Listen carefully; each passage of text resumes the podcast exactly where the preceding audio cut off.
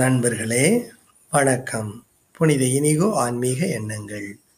June இரண்டு Anthony திமெல்லோ இயேசு அவை அருட்பணியாளர் அந்தோனி திமெல்லோ ஒரு இயேசு அவை அருட்பணியாளர் ஒரு உளவியலார் மற்றும் ஆன்மீக வழிகாட்டி.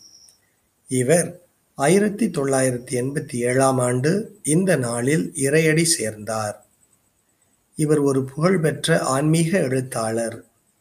அவரது உளவியல் அனுபவத்தில் எழுதிய புத்தகங்களும் தனது தாய் நாடான இந்தியாவின் ஆன்மீகத்திலிருந்து பெற்றுக்கொண்ட உள்ளொளியுமே இதற்கு காரணம். அவருடைய நூல்களில் மிகவும் புகழ்பெற்றது சாதனா கடவுளிடம் செல்லும் வழி என்பதாகும். அவர் கூறிய சில கூற்றுகளை காண்போம். இதோ கடவுள் உங்களை பார்த்து கொண்டிருக்கிறார். உங்களை பார்த்து புன்னகைக்கின்றார்.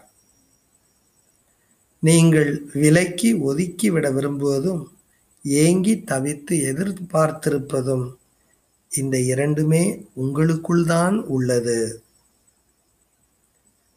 கடவுள் உங்களை அன்பு செய்ய வேண்டும் என்பதற்காக நீங்கள் மாற வேண்டியதில்லை. உங்கள் பாவங்களுக்காக நன்றியோடு இருங்கள். அவைகள் அருள் தாங்கியுள்ளன.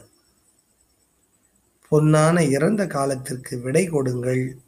இல்லையேல் உங்கள் இதயம் நிகழ்காலத்தை ஒருபோதும் அன்பு செய்ய கற்றுக்கொள்வதில்லை. ஆகட்டும். ஆமென். என்பதில் மட்டும்தான் அமைதியை கண்டடைய முடியும்.